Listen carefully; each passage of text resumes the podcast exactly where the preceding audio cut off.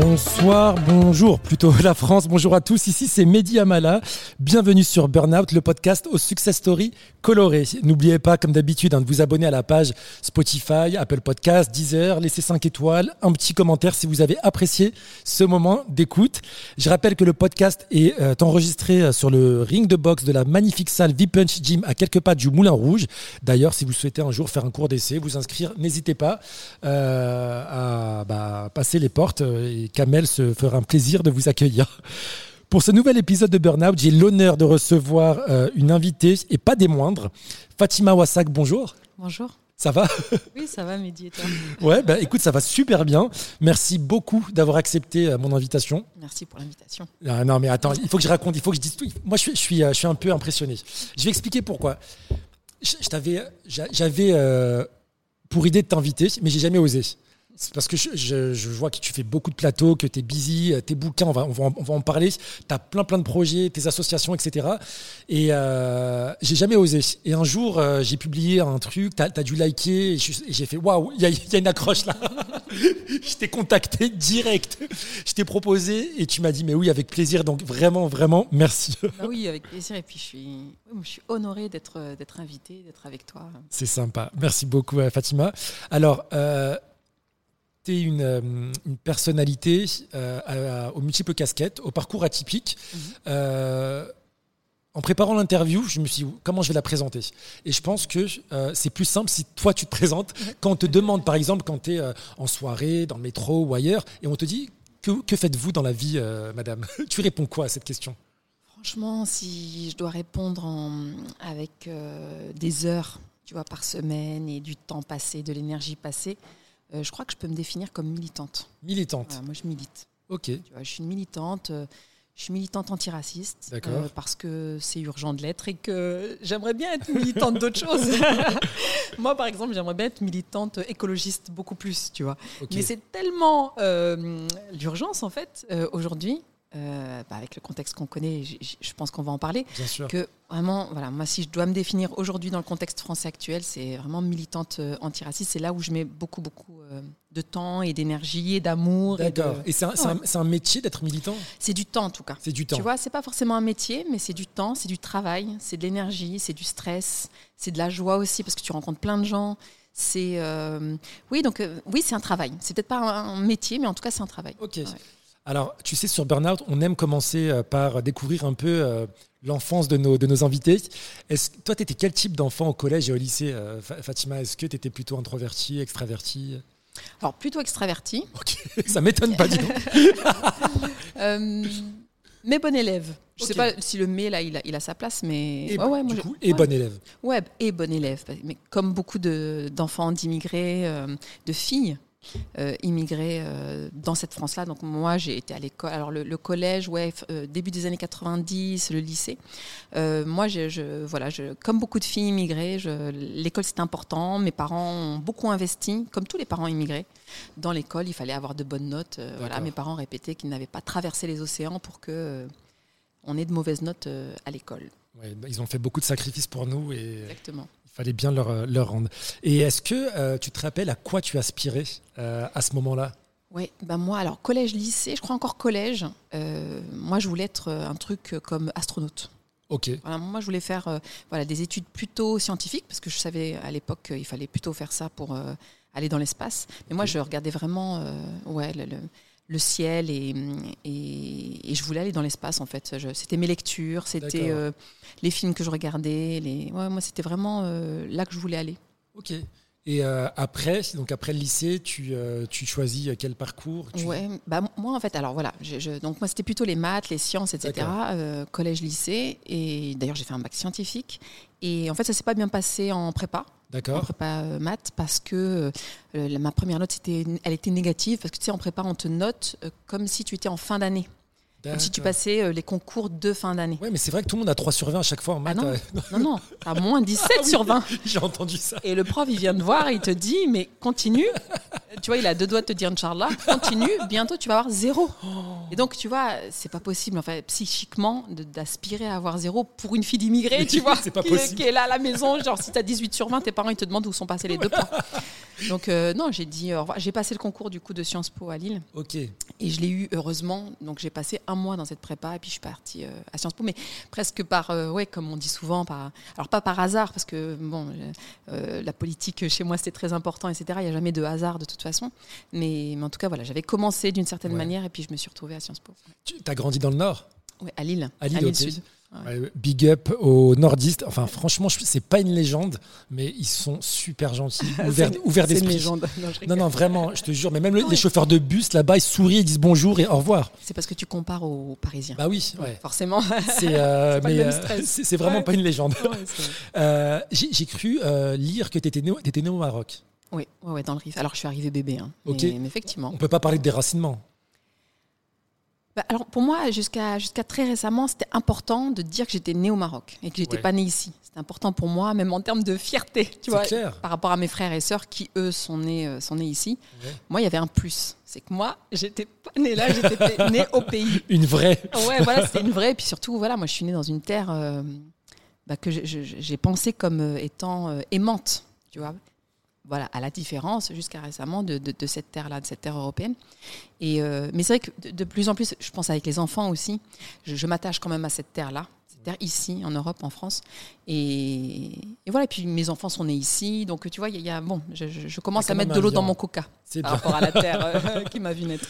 Est-ce que tu peux, tu le disais, hein, euh, t'es es, une militante, une militante antiraciste.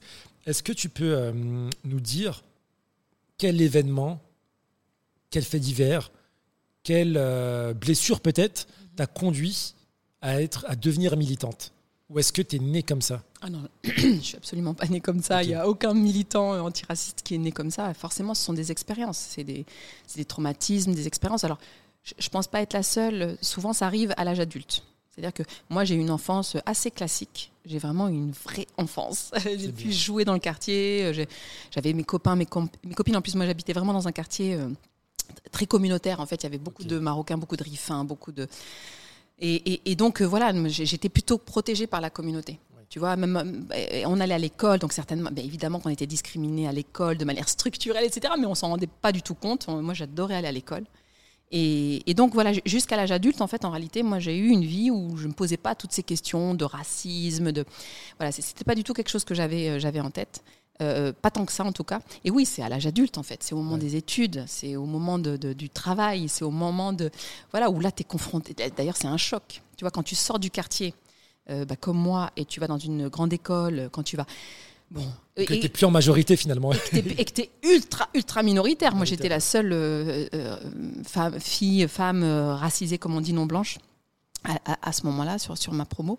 Et donc, oui, là, c'est vraiment un choc. Et, et c'est pas juste d'être euh, minoritaire, c'est vraiment minoritaire dans tous les sens euh, du terme. C'est-à-dire que c'est comment tu es traité. C'est tu arrives et en fait, euh, au détour d'une discussion, euh, on te parle euh, des Arabes. Ouais. Mais tu vois, des sales Arabes. Mais vraiment, mais tu vois, c'est. Mais, mais toi, t'es pas comme eux. mais et encore, Et franchement, encore, ouais. à l'époque, il n'y avait même pas cette précision-là, il n'y avait même pas cette indulgence, tu vois. Et puis tu, tu- et puis voilà, tu avales ta, des, couleuvres et tu dis rien parce que évidemment à ce moment-là, moi, j'étais pas du tout militante, donc et je, je savais même pas que c'était euh, que c'était une violence, en réalité, une discrimination. Je, le- je le prenais pour moi, quoi. Et, et oui, je pense que c'est au fur et à mesure, en fait, où t'en où t'en peux plus et où tu, tu conscientises parce que tu discutes avec d'autres qui ont la même expérience que toi et tu dis mais cette violence elle est pas normale et on n'en est pas responsable et voilà et comment on peut s'organiser à 2, 3, 4, 5, 10 et puis voilà constituer au fur et à mesure un, un collectif, quelque chose quoi pour se défendre. Et euh, aujourd'hui, comment tu, euh, tu perçois l'évolution du mouvement antiraciste en France de ces dernières années? Est-ce que tu sens des progrès euh, ou tu es, pessimiste? Ah non, non, des progrès, il y en a. Et c'est d'ailleurs pour ça qu'on est autant attaqué. Ah oui, oui. Alors moi, tu vois, je, je, je, je, je- je peux par exemple euh, comparer ce qui s'est passé en 2005 et ce qui s'est passé en 2023. Alors en 2005, tu sais, la mort de Zied Bella et Bouna Traoré euh, à Clichy-sous-Bois. euh, euh, ensuite, plusieurs semaines de, de, de- de- d'émeutes, de, de, de révoltes, etc. À ce moment-là, le discours politique, c'était de dire voilà, c'est la faute des parents, c'est la faute des, des ados déjà. S'ils sont morts, c'est de leur faute, ils n'avaient rien à faire dehors. C'est la faute des parents, laxistes, je sais pas si tu te souviens, mais euh, p- polygames, euh, Ah oui, démission- Il y avait un truc horrible, un rouleau compresseur, et on avait rien. à- Et nous, on était là, et j'étais déjà militante militante antiraciste à l'époque, et on, tu pouvais pas dire grand-chose, tu n'avais pas la place pour le dire. Là, euh, euh, Naël est mort donc le, 27 juin, paix à son âme, et il y a eu à nouveau euh, une révolte populaire, des émeutes. Et là, alors ok, il y a eu ce, rouleau compresseur et cette machine de guerre qui a consisté à dire, mais si Naël est mort, c'est la faute des quartiers populaires, des parents, des mamans, des réseaux sociaux, des classique comme effectivement en, 2005. Mais là, la petite différence, c'est qu'on a quand même réussi à ouvrir un petit espace où on a pu dire c'est pas vrai, c'est pas de la faute des parents, c'est pas à cause des parents des quartiers populaires si elle est morte, c'est à cause de la police, c'est les violences policières. Les violences policières, c'est structurel, c'est pas une bavure, c'est quelque chose qui est institutionnel, etc. Donc, on a réussi quand même dès le lendemain. à ouvrir quelque chose. Tout de suite, on a pu ouvrir un, contre-espace, tu vois. Et ça, il n'y avait pas. Il n'y avait pas en, en 2005. Alors, il y a, y a toujours des morts, du racisme, il y en a toujours, de l'islamophobie, il y en a toujours. Mais la différence, quand tu compares avec euh, cette petite mise en perspective euh, historique, ne serait-ce que sur 15-20 ans, c'est ce petit espace, ce petit contre, contre-pouvoir, ce petit contre-récit, en fait. Et ça, c'est parce qu'on y a, euh, on y a travaillé collectivement. Et on prouve aussi que c'est plus anecdotique. Et ça, grâce aux réseaux sociaux, aux smartphones. Enfin, franchement, Dieu bénisse les smartphones. Parce que, franchement, il y a du mauvais, mais il y a aussi du bon. Parce que ça permet des preuves quand on voit ce qui s'est passé euh, et ce qui se passe encore, c'est, euh, ça fait peur. Et en même temps, oui, tu as raison, c'est qu'il n'y euh, a pas la vidéo où on voit la mise à mort de Naël. on va raconter, on va dire voilà ce qui s'est passé, on va le jurer. On va dire voilà, il y a des témoins, ils jurent que c'est comme ça qui s'est passé, il a été exécuté, etc. Mais tu vois, nous, quand on raconte, nous, quand on témoigne, on ne nous croit pas. Il y a vraiment ce truc de ils exagèrent, ils sont parano, ils inventent des histoires. La victimisation. Ils se victimisent, etc. Mais là, tu as une vidéo. Je veux dire, la vidéo, elle est. Elle, parle d'elle-même. Je veux dire, elle est tellement choquante, tu vois. Mais pour nous aussi. Moi, je sais que.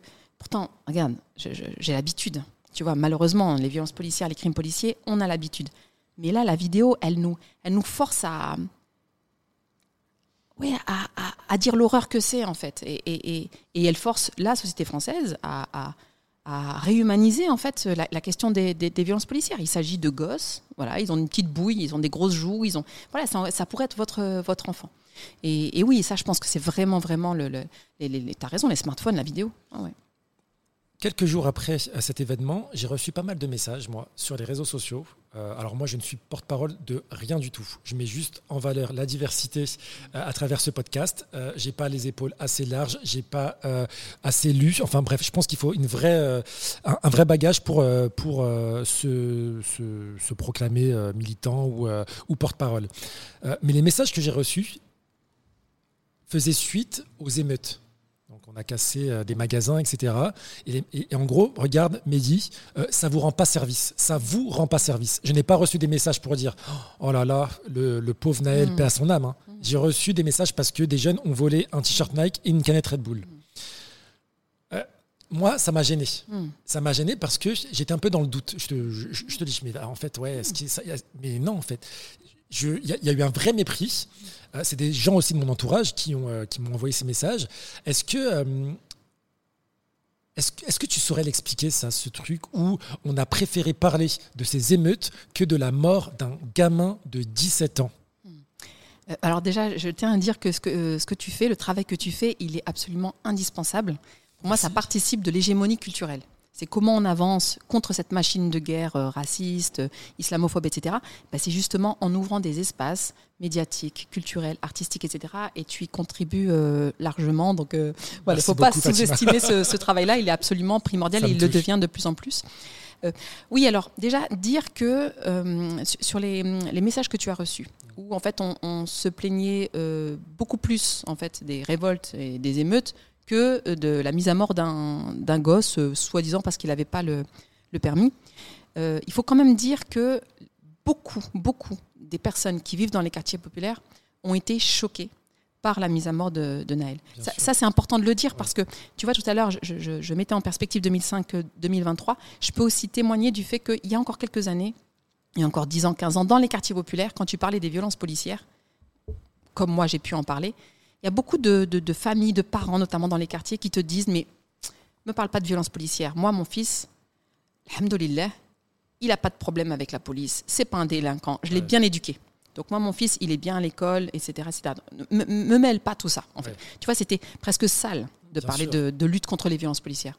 Aujourd'hui, c'est beaucoup moins le cas. Aujourd'hui, on est presque tous d'accord pour dire que la police, c'est un problème dans les quartiers populaires. Tu vas trouver quelques personnes qui vont dire on a besoin de la police, euh, il y a des racailles ici, etc. dans les quartiers, mais c'est de plus en plus euh, rare. Donc déjà, ça, il faut le dire quand même. Que, ok, il y a des messages pour se plaindre plus de, de, vitrines cassées que de la mort d'un gosse, mais pour moi, c'est rare. Il faut quand même le dire. Et ensuite, concernant ces personnes qui euh, se plaignent davantage des vitrines cassées que, des, que de la mise à mort de, de gosses qui pourraient être le leur, euh, oui, moi je pense que ça, participe de cette sous-humanisation. C'est-à-dire qu'en en fait, on voudrait nous obliger, nous, à considérer que euh, la vie de nos enfants vaut moins que euh, la vie d'une voiture ou d'une vitrine. Tu vois, on veut nous forcer à ça en fait. Moi, je sais, je suis beaucoup interpellée là-dessus. Mais est-ce que vous condamnez les voitures brûlées, les vitrines, etc. Et moi, je réponds systématiquement la vie d'un enfant vaut plus, c'est comme ça, que euh, la voiture ou la vitrine euh, cassée. Voilà. Et vous, n'arriverez pas à me faire dire le contraire. Moi, je, refuse de sous-humaniser ces enfants-là sous prétexte que ce sont des enfants arabes, noirs, musulmans, racisés. Je veux dire, et c'est une évidence. Et quand tu le dis, ça, quand tu dis non, non, mais pour moi, l'égale dignité humaine, c'est quelque chose d'important. Donc, des vitrines cassées, si elles sont cassées, c'est parce qu'en fait, vous ne respectez pas euh, l'égale dignité humaine. D'où viennent ces révoltes? Elles viennent bien de cette euh, exécution euh, d'un gosse. Il y a pas, Naël ne meurt pas le 27 juin, il n'y a pas six jours d'émeute derrière. Donc c'est ça qu'il faut rappeler.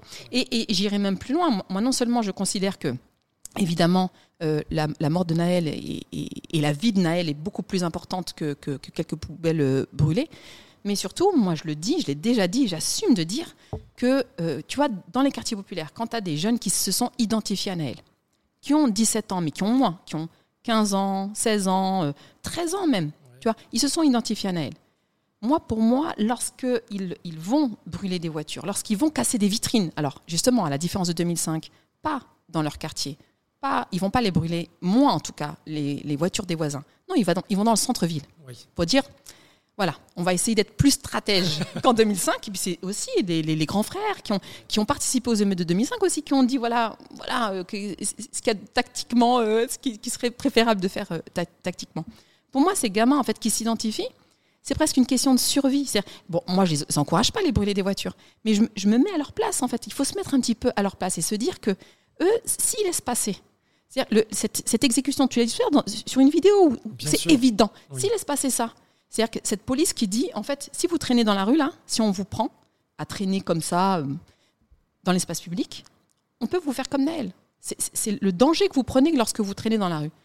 Pour moi, le fait de brûler, c'est de dire, en fait, nous, si on laisse passer ça, on est foutu nous. C'est-à-dire que ce qui est arrivé à Naël, ça peut nous arriver. Ou alors, ça peut arriver à notre petit frère, ça peut arriver aux cousins, ça peut arriver aux voisins, etc. Et donc, pour moi, c'est presque une question de survie de brûler. Pourquoi? Pas parce que euh, on a euh, une volonté euh, particulière, euh, une appétence particulière pour les incendies et, la casse. C'est parce qu'il n'y a rien d'autre. Si nous, on a la possibilité dans les quartiers populaires d'exprimer nos revendications de manière politique, avec des syndicats, avec des partis politiques, avec des associations, avec un tissu associatif, etc. Il n'y a pas de raison, en fait, d'aller casser une voiture, tu vois. Mais il n'y a rien dans les quartiers, malheureusement, en termes d'expression de, de, des revendications, tu vois, y, compris, je te dis, à travers des syndicats des partis, mais aussi à, travers des, figures, des personnalités qui pourraient les exprimer, on n'a pas. C'est une vraie détresse. Et du coup, on fait avec ce qu'on a. C'est une détresse, mais en même temps, euh, c'est une beauté aussi. Tu vois, moi, pour moi, le soulèvement populaire après la mort de Naël, pour moi, c'est ce qui doit faire la fierté des quartiers populaires, même si, encore une fois, moi, je n'encourage pas. C'est pacifique. Tout simplement. Alors, non, pour moi, il, faut casser. Tu vois, alors je l'encourage pas. Je, dis qu'il faut casser du point de vue de ces jeunes, en fait, qui, sont, qui sont très jeunes parfois. Moi, je comprends qu'ils se disent, on peut pas laisser passer la mort d'un camarade comme ça, parce que sinon on est foutu. Je l'encourage pas, mais je l'encourage pas. Comprends, mais tu le comprends. Je le comprends et je me dis qu'il n'y a pas d'autres possibilités malheureusement. Et, et, là où je l'encourage pas, c'est parce que je sais que ces gamins, malheureusement, c'est ceux qui souvent sont les plus vulnérables, c'est ceux qui sont les plus fragiles, les plus déscolarisés, etc., etc. Et que malheureusement, tu vois, il y a eu 2000 condamnations. Malheureusement, ils ont pris très très cher. Ils vont continuer à, avoir, à, prendre très très cher. Il n'y a quasiment aucune organisation politique qui a demandé euh, leur grâce en réalité, tu vois, le fait qu'ils soient pas condamnés. Donc euh, voilà, ils prennent très cher. Et c'est pour ça que je regrette, moi, qu'on soit euh, réduit que nos jeunes, que notre jeunesse, que nos adolescents soient réduits à cette expression-là de, de, oui, de violence en fait. Mais encore une fois, euh, c'est pas la même chose de tuer quelqu'un et de casser une vitrine. Mais, mais voilà, mais pour moi, c'est vraiment oui de l'ordre de la, de, de, la, de, la, de la survie. Et, et, et, et et, les adultes que nous sommes, et les parents notamment que nous sommes, bah, nous devons prendre la mesure de ça en nous disant bah, on ne va pas laisser nos gosses euh, brûler des voitures. On va s'organiser politiquement, on va faire en sorte d'avoir des revendications claires, nettes et précises, avec des stylos, avec du papier, etc. C'est ce qu'il faut faire pour éviter les émeutes, effectivement. Pour, revenir à, ton parcours, Fatima, est-ce que tu peux nous expliquer ton rôle et euh, ton implication dans les initiatives telles que le syndicat des fronts de mer? Alors, front de mer, euh, c'est mer euh, la daronne, hein, pas mer euh, la plage. Hein. Oui, mais les deux sont liés parce que tu vois, c'est très poétique, non? Le front de mer comme ça avec mer. C'est pour ça que, c'est pour ça que je voulais préciser pour les auditeurs, mais c'est vrai, dans les deux sens, bah ça marche. Bah justement, ça marche dans les deux sens, au, ah, au sens où déjà la mer, c'est important, c'est important pour moi, c'est important pour nous. Et oui, oui, alors cette organisation, c'est ce que je disais à l'instant, c'est qu'en fait, il y a cette nécessité pour nous de protéger nos enfants et donc de nous organiser collectivement. Et le, pari qu'on fait, nous, c'est que tu, peux vouloir que ton enfant y réussisse et, partir sur des stratégies individuelles. Tu vas essayer de l'extraire de son quartier, tu vas essayer de le mettre dans le privé, tu vas essayer. Nous, notre analyse, c'est de dire en fait ça, ça suffit pas en fait, et tu prends le risque, ça marche pas. Voilà. Euh, de d'extraire comme ça l'enfant du quartier, le mettre dans le privé, etc. Tu prends le risque que ça marche pas parce que la société, elle est, elle est, elle est, elle va être euh, structurellement discriminante pour l'enfant. Donc même si lui, tu le mets de côté, tu n'enlèves pas le racisme et l'islamophobie qui existent dans ce pays. Donc nous, en fait, notre, notre analyse et notre lutte, c'est dans du, collectif et dans des, des, stratégies, des stratégies euh, euh, collectives c'est d'être dans des stratégies collectives et des stratégies donc politiques, c'est d'assumer de faire de la politique déjà, de dire voilà nous on n'est pas juste là pour faire du couscous merguez, pour euh, voilà pour pour, euh, ouais voilà pour préparer le café. Pour c'est quoi Il y, a que des mères avec toi? Alors non, il y a même un moment il y avait plus de non mères que de maires au, sein du, du, du fonds de Non, c'est pour dire que nous, dans nos, dans nos quartiers, dans nos communautés, dans, les maires, elles ont une place très importante. mais bien sûr. Tu vois, sans les maires, les quartiers sont foutus. c'est elles qui tiennent le tissu associatif, la solidarité, les maraudes, etc. Et donc, c'est vraiment, on l'appelait front de mer pour dire l'importance du travail. Euh, euh, des luttes qui sont menées par, euh, par les mères dans les quartiers populaires, mais au sein du, du, front de mer, il y a des pères évidemment, il y a des femmes qui ne sont pas mères, il y a des, des, personnes qui sont là, pas en tant que parents, mais en tant que personnel de l'éducation nationale, etc. etc. Fatima, c'est quoi ton avis euh, sur la manière que les médias français traitent les questions liées à la discrimination au, et au racisme? Aujourd'hui, est-ce que tu penses qu'ils le traitent de manière partiale euh, objectif ou euh, pas du tout? Alors, pas du tout. C'est très clair. Ça t'étonne Non, non, là, on est dans un, dans un contexte, je, l'ai dit et je l'ai répété tout à l'heure, très très dur, où on, va même jusqu'à considérer euh, souvent les militants antiracistes comme étant les vrais racistes. On va dire ce sont des racialistes, ils sont communautaristes, ils sont islamistes, ils ont un, un projet caché, etc. C'est-à-dire que même l'antiracisme est diabolisé. Tu vois, et ça, c'est. Voilà, c'est une technique? C'est, Bien sûr, c'est une technique pour te disqualifier, pour te délégitimer, pour que euh, voilà, ton combat, en fait, ne puisse pas euh, euh, trouver aussi mobilisation. C'est-à-dire que si on dit non, mais lui, il faut pas le suivre parce que c'est un communautariste, un islamiste, etc., il n'est pas sincère, bon, il y a moins de gens dans ton entourage, dans ton quartier, dans ton organisation qui vont te, qui vont te suivre. Donc c'est vraiment une manière de, diaboliser. C'est pour ça qu'il faut tenir. Mais, et donc, oui, le contexte actuel, donc politique et médiatique, est très, très, très dur. Euh, il y a aussi l'extrême droite hein, qui a une place de plus en plus importante. Déjà, il y a 90 députés quand même du RN euh, au Parlement, c'est pas rien, et ça fait que monter. Il y a quand même euh, un fort risque aux prochaines élections présidentielles que l'extrême droite euh, accède vraiment au, euh, pouvoir. Et, donc voilà, le contexte est dur, mais je l'ai dit tout à l'heure, on, a des avancées, on a des luttes qui sont, qui, sont menées, il y en a certaines qui sont, qui sont gagnées. Et moi, je trouve que par exemple, sur une chaîne comme, comme BFM TV, donc une chaîne pas de gauche, loin de là, loin s'en faut. Euh, on peut quand même trouver des petits espaces, alors c'est vraiment des petites gouttes dans, dans, l'océan, hein, mais des petits espaces où euh, on peut non seulement avoir la parole, mais on peut euh, exprimer une parole radicale. Tu vois, où on peut dire, voilà, il y a du racisme structurel en France. C'est pas juste du racisme entre deux personnes. Non, c'est structurel, c'est porté par les institutions. On peut le retrouver à l'école, on peut le retrouver sur le marché du travail, etc. Cette parole-là, aujourd'hui, elle est minoritaire, c'est vrai, c'est quelques gouttes d'eau, mais elle peut exister, ce qui n'était pas le cas euh, il y a quelques années en réalité. Ok, donc c'est quand même euh, un, message d'espoir. Et est-ce que toi, par rapport à, cette thématique, euh, tu penses que tu fais peur justement aux médias français parce que tu arrives avec la bonne élocution, la bonne éloquence, les bons arguments. tu arrives à garder la parole jusqu'au bout, ce qui est vraiment compliqué. Parce que quand on voit les, personnes face à toi qui coupent la parole systématiquement, je pense aussi à une Nesrine Slaoui, une, une mhm. Diallo, c'est vrai que vous êtes des femmes et des femmes fortes. Et euh, est-ce que tu as eu le sentiment qu'on t'invitait moins mhm. parce que justement, tu arrivais à mettre en lumière de façon intelligente l'absurdité du débat que tu avais en face de toi. Je ne sais pas si je suis clair. Oui, c'est très clair. bon, déjà, alors, le, tu as raison, les, les, les, plateaux télé, certains plateaux télé, c'est comme là où on est euh, ici. Hein. C'est un, un ring, en fait. Tu arrives et il faut prendre des vitamines avant parce que c'est voilà, tu, tu, dois te battre et effectivement, il faut, faut garder la parole, etc. Ça, tu le sais. Tu sais très bien que tu n'arrives pas comme si tu discutais avec des potes. Tu arrives, vraiment, c'est la guerre, quoi. Donc, en fait, voilà, tu as la parole. Moi, c'est un truc que je fais, c'est que j'ai la parole. voilà, le, le, le, le but, c'est de ne jamais la lâcher. Tout le monde essaie de la couper, ils sont à 4, 4 contre 1, etc. Tu lâches pas l'affaire. Tu lâches pas et tu essaies d'aller jusqu'au bout de ta phrase. Voilà. Et parfois, tu y arrives. Hein, parfois, tu arrives. Euh, oui, alors, oui, c'est vrai que tu vas. Que, que, que, les personnes qui ont effectivement une bonne analyse, euh, déjà qui font de la politique. C'est pas juste une question, encore une fois, interpersonnelle, etc. C'est des, des, enjeux euh, politiques. Oui, c'est vrai que tu vas être regardé d'un mauvais œil parce que tu ne, tu ne corresponds pas aux représentations qu'on se fait des gens qui vivent dans les quartiers populaires, des personnes noires, des personnes arabes, des personnes oh, musulmanes, quand tu parles, pas d'accent, tu t'exprimes bien. Exactement. ça ne correspond pas. Ça ne correspond pas à toutes ces représentations. pas?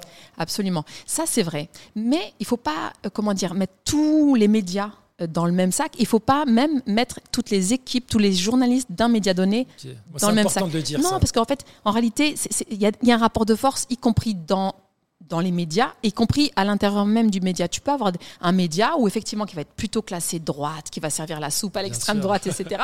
Mais dans ce média, tu vas trouver en fait des journalistes, tu vas trouver des, personnes qui ne vont pas être d'accord avec la ligne, qui vont du coup t'inviter, qui vont, tu vois. Donc en fait non, c'est, il faut avoir aussi une stratégie par rapport euh, par rapport aux médias et puis ne pas lâcher. Et puis on va être de plus en plus nombreux, nombreuses et super. Et ça va marcher. Sans langue de bois, est-ce que tu te souviens de ton pire débat? Le pire débat? Euh, euh, donc, euh, dans les médias. Dans les médias. Le pire débat dans les médias. Tu t'es dit, ah, lui ou elle, je vais la hagar. je sais pas ce que je vais faire. Franchement, mais c'était il y a pas longtemps, c'était en juin. C'était sur BFM TV. Je ne savais pas qui était sur le plateau. Je l'ai su juste avant, en fait. Et il y avait euh, un représentant, le représentant du syndicat Alliance, et c'était après la mort de, de Naël. Et, donc, moi, je suis arrivée, j'avais pas la parole en premier, évidemment, et euh, le BFM a laissé la parole d'abord au, au syndicat de police. Et là, il a déroulé un truc tellement horrible c'est euh, il faut aller reconquérir euh, les quartiers, ah, euh, un, discours ultra colonial, raciste, et puis bon voilà, le, sur le corps d'un enfant qui était encore là, qui était encore chaud quoi. Et ça, ça m'a vraiment, je, me disais comment je vais faire, je, comment je vais faire pour m'en sortir? Et, non, je, je discuterai pas, j'avancerai pas dans le débat sans sans, sans, sans, lui dire quoi, que c'est l'extrême droite, que c'est à vomir, etc. Ça, ça c'est vrai que c'est, tu te dis bon que, que, que cette parole là, elle puisse exister dans les médias tu vois, une parole aussi, euh, dégoûtante, que ça puisse exister, c'est vrai que ça peut provoquer un sentiment un peu d'impuissance. Mais bon, voilà, après, on a, dit ce qu'il y avait à dire. Il y a eu un événement assez grave euh, il y a quelques semaines. Ton adresse euh, personnelle a été diffusée sur les réseaux sociaux avec des menaces de mort. Comment aujourd'hui, Fatima, tu gères cette célébrité, entre guillemets, malgré toi? Euh, et est-ce que, euh, est que ça va? Alors, euh, est-ce que ça va? Oui, plus ou moins, parce qu'en fait, c'est vrai qu'il faut le dire ça, quand tu tiens une ligne, une position antiraciste, et que tu es sans pitié avec le, avec le racisme, avec l'extrême droite, etc., oui, c'est pas, euh, tu, tu, vas pas être accueilli euh, avec un tapis rouge. quoi. C'est-à-dire qu'il va y avoir des conséquences. Et les conséquences, effectivement, c'est du cyberharcèlement, c'est des attaques. Euh, il y a des conséquences aussi dans ton travail, de, de, quand tu vas chercher tes enfants à l'école, etc. Donc les conséquences, elles sont là. Et il faut y être préparé. Bah, moi, ça fait longtemps que je milite maintenant, donc je, connais les, les, risques et j'y suis préparé. Donc, mais je suis obligée de dire quand même aux, voilà, aux personnes qui s'engagent, qui militent, que voilà, ça fait partie du, jeu, hein, de, voilà, d'être attaqué. C'est encore une fois, ça fait partie du jeu. Euh, maintenant, moi, j'ai surtout voulu parler de ces menaces de mort, qui sont pas les premières. J'ai surtout voulu en parler pour pointer du doigt euh, ce gouvernement qui, euh, quant à un Zemmour, qui est interpellé dans la rue, tu vois, qui est euh, insulté, qui est, en fait, on l'appelle sur son téléphone, on le rassure, etc. Quant à n'importe quelle figure d'extrême droite, des, journalistes qui sont d'extrême droite clairement, des, fascistes, hein, des néofascistes, qui se plaignent en fait d'être harcelés, d'être attaqués, d'être insultés, tout de suite on les rassure en fait, et on, et on crie à la, à la liberté d'expression, à la République, etc à la démocratie. Alors que ce sont des personnes qui sont racistes, qui sont fascistes, etc. Et raciste, le racisme, je rappelle, c'est pas une opinion. Absolument, c'est pas une, interdit par la loi. C'est un, délit, c'est illégal. Euh, et euh, moi, ce que j'ai voulu montrer, c'est quand toi, au contraire, tu as une parole de, de, justice, tu défends les droits humains. Nous, on défend l'égale dignité humaine. En fait, on défend la justice, on, on dénonce des injustices, on dénonce des discriminations tu, fais bien de dire que le racisme, c'est quelque chose qui est, euh, qui, est, qui est illégal. Donc, en fait, les gentils dans l'histoire, c'est nous, tu vois. Et donc, moi, ce que j'ai voulu dire, c'est que quand nous, on fait part de cette parole euh, euh, antiraciste, là, par contre, personne nous calcule. On considère que c'est normal, en fait. Il y a deux poids, deux mesures, c'est ça? non seulement deux poids, deux mesures, mais surtout, c'est pour dire, en fait, où en est l'antiracisme aujourd'hui en France et où en est, au contraire, le racisme en France? C'est dire l'urgence. Si les militants antiracistes sont menacés de mort, euh, s'ils sont autant insultés, harcelés, etc., ça veut dire que toute la population musulmane, la population non blanche, la population immigrée qui vit dans, dans, ce pays, bah, est, menacée, euh, est menacée aussi. Donc c'est surtout pour ça, moi, que j'ai voulu euh, en parler. C'est une bonne chose, Fatima. comment toi, tu envisages l'avenir de la lutte contre le racisme en France, justement? Eh ben moi, je pense qu'on n'a pas le choix. C'est-à-dire que c'est ce que je disais tout à, l'heure. Hein. Moi, je vois dans les quartiers populaires, ça évolue. il y a encore quelques années, moi, j'étais confrontée à des personnes qui étaient dans le déni me disait ça n'existe pas. Encore une fois, moi j'ai bien éduqué mes enfants, euh, arrête de nous faire des histoires, moi je suis bien avec les institutions, moi je suis bien avec l'école, moi je suis bien avec la police, etc. Ça, moi je vois bien qu'au fur et à mesure tu vois, de, cette menace en fait que constitue euh, l'extrême droite, mais aussi à, cause de la politique de, Macron, là, ce qu'on a eu en dernier, là, sur la Baïa, sur le... Enfin, tu te dis, mais qu'est-ce que c'est que cette histoire de... Et, c'est absurde, et en même temps, ça a des conséquences sur, sur les conditions de scolarité de nos filles. Et nos filles qui sont les meilleures élèves à l'école. Ça, c'est vrai. Tu vois, c'est pas n'importe quelle fille qu'ils ont été euh, allés chercher. Hein. C'est, c'est, nous, on le sait. Nous, on sait que ce sont les filles qui sont les plus sérieuses, qui travaillent le plus, etc. à l'école. C'est celles-là qui sont venues. elles euh, représentent un danger, c'est ça. Elles représentent un danger dans, dans, dans, leur scolarité et puis ensuite sur le marché du travail. C'est-à-dire que tu les casses comme ça, tu les humilies, tu les harcèles. Bah c'est des filles qui vont, être, qui vont avoir moins confiance en elles, qui vont moins euh, euh, être ambitieuses, etc., etc.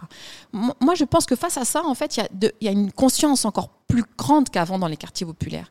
Et donc, c'est mon espoir. Alors, je, m'inquiète comme tout le monde, comme tous les parents déjà, qui vivent dans les quartiers populaires. Donc, je m'inquiète de, de, de, de, cette extrême droite grandissante et de ces politiques racistes qui sont de plus en plus euh, euh, violentes. Mais en même temps, mon espoir, c'est de dire, on sera de plus en plus nombreuses et nombreux dans les quartiers populaires à, à refuser cette politique on sera de plus en plus nombreuses et nombreux à dire à quel point il faut euh, s'organiser, à quel point il faut voilà, se mettre en, collectif et faire de la politique.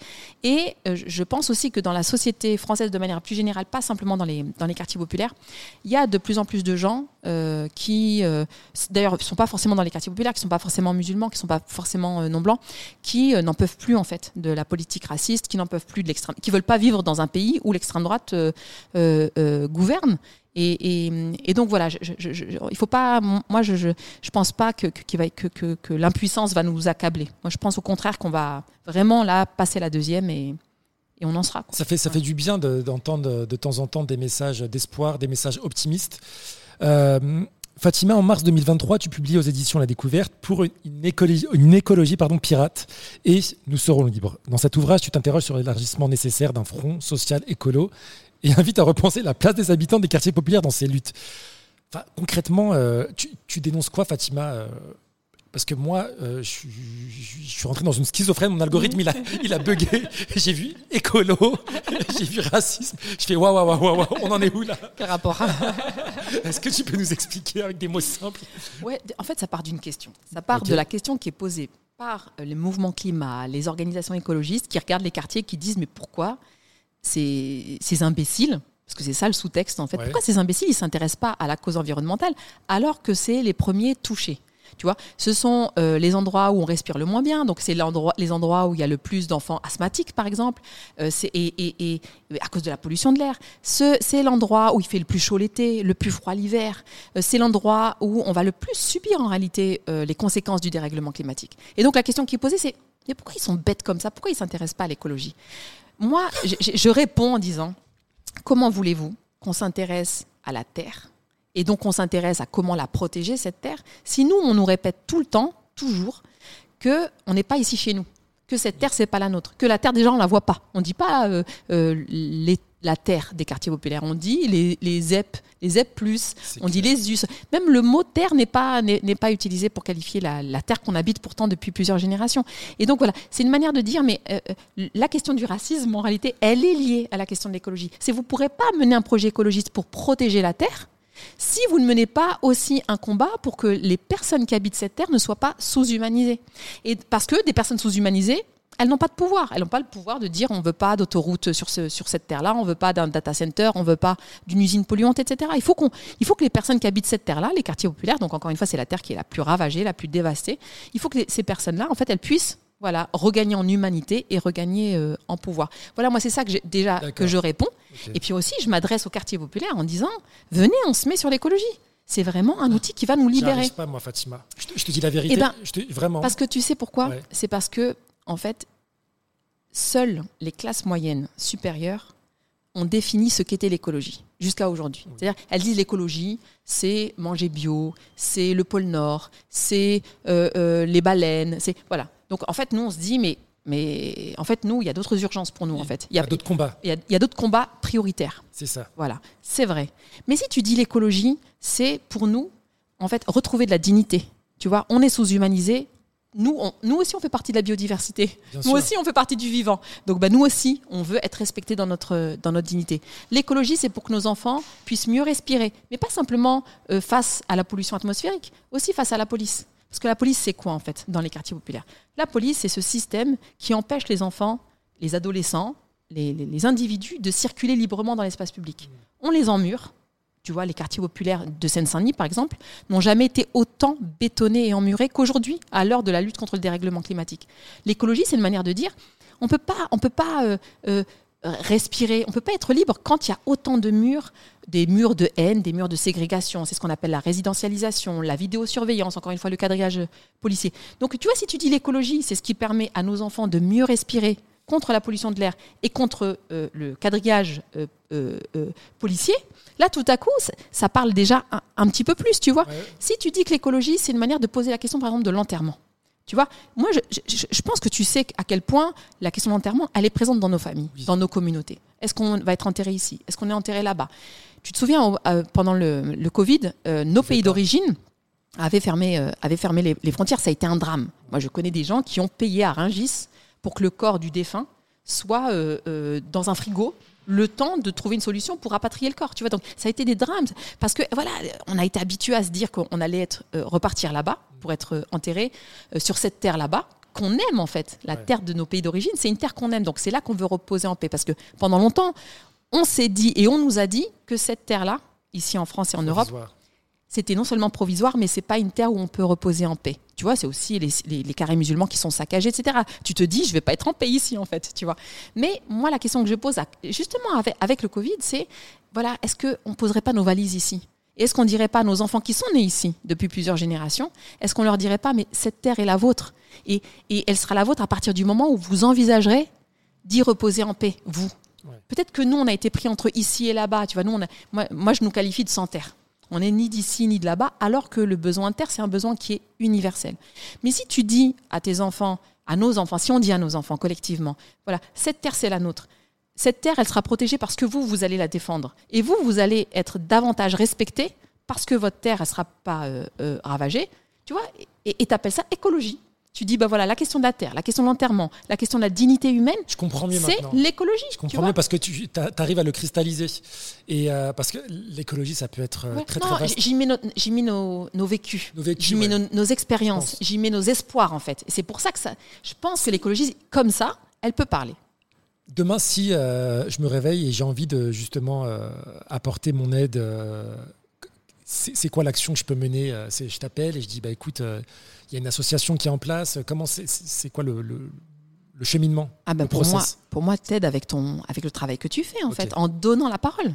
Tu vois, en ouvrant des espaces de parole, des espaces de, discussion, en donnant à écouter, en donnant à voir. Non, pour moi, ça, c'est un travail. Encore une fois, je, je t'assure que c'est pas juste pour euh, te flatter parce que tu m'as invité. Non, non, pour moi, c'est ça aussi l'espoir, en fait. C'est d'avoir, de démultiplier, en fait, les espaces où on a la parole, où on est légitime tu vois, les questions que tu me poses, eh ben, on va pas me les poser euh, sur un plateau télé. Ou, voilà, donc, non, non, et du coup, ça me donne l'occasion voilà, de, de, de, de te répondre et d'être tranquille et d'être. Je, je, sais que tes questions, elles sont bienveillantes, par exemple. Donc, ça, déjà, d'ouvrir l'espace aux, militants, aux militantes, aux, chercheurs, aux penseurs, aux artistes qui vont dans ce sens de, la justice, de l'égalité humaine, pour moi, c'est un travail qui est, qui est considérable, qui est, qui est vraiment colossal, encore plus demain certainement que euh, euh, aujourd'hui. Non, moi, je pense que là où on est, il faut créer du collectif. C'est ça qui compte en fait. C'est de ne pas rester isolé. Tu vois, pour moi, la clé, c'est ça. C'est ne jamais rester dans son petit coin, essayer d'aller voir d'autres personnes et voilà que ce soit à la fac, que ce soit au travail, que ce soit dans son quartier, que ce soit en tant que parent, que ce soit en tant que euh, salarié, que ce soit en tant qu'enseignant, que ce soit en tant que jeune, que ce soit en tant que peu importe, tu vois, mais vraiment essayer de créer du collectif et il euh, et, n'y a que par le collectif qu'on s'en sortira. J'ai une dernière question euh, pour toi Fatima. On a parlé de ton enfance, on a parlé de ton actu, on a parlé de tes débats légendaires. Est-ce que tu peux nous parler de tes projets futurs? Sur quoi tu travailles en ce moment? Si tu peux en parler. Ouais, oui, bien sûr, je peux en parler. Moi, je, bah, moi, j'écris. Donc, euh, comme tu, tu l'as gentiment dit tout à l'heure, j'ai écrit des essais politiques euh, jusqu'à maintenant. Moi, j'aimerais bien aller sur quelque chose de plus artistique. Voilà, tu vois, plus fictionnel. ça reste dans l'écrit, ça reste dans l'écrit pour l'instant. tu me donnes une idée. sur une samba, Fatima, Wasaki. Non, je plaisante. Ah ben là, je retomberai sur le cliché. Oui. Tu vois, du zdeg zdeg et du. Euh, non, non, je vais quand même rester sur, sur un espace intellectuel et euh, non, non, je vais quand même écrire des livres. Mais ouais, j'aimerais bien aller sur quelque chose de plus sensible. Tu vois que l'essai politique qui ressemble un peu à un tract en fait. Tu vois, qui est un peu voilà, qui, qui, est carré où tu dis voilà euh, avec des moustaches, tu dis voilà nous en fait voilà ce qu'on revendique et tout. Un peu, ça fait un peu CGT quoi. Non, non, moi je pense qu'il faut aller vers quelque chose de plus ouais, de plus sensible qui peut vraiment toucher les cœurs, qui peut aller au plus près de l'émotion. Et donc voilà, je, je m'essaye à à la littérature, à quelque chose de plus, plus doux, ouais, plus doux et de, de, de, de, de fictionnel aussi, de des histoires. moi, j'adore les histoires fantastiques. Les, euh, voilà, on n'est pas obligé toujours d'écrire euh, de, manière sociologique. Quoi. On peut aussi partir sur des, oh ouais, sur bah, bah, les rêves de départ dont on parlait, hein, l'espace. Euh, j'ai hâte, de voir tout ça. Merci beaucoup Fatima d'avoir répondu à, toutes mes questions sans langue de bois. Euh, je vous invite vraiment euh, à, vous procurer euh, pour une écologie pirate aux éditions La Découverte. ça se vend partout, hein, en ligne, Amazon, la FNAC. N'hésitez pas à m'envoyer des messages pour me dire ce que vous en avez pensé. et comme je le disais tout à l'heure, un petit pouce sur Spotify, un petit message ou envoyez-moi un message même sur les réseaux sociaux, @mediamala pour me dire ce que vous avez pensé de cet épisode. Je vous dis à très très bientôt pour le prochain épisode de Burnout. Ciao Salut Fatima. Salut.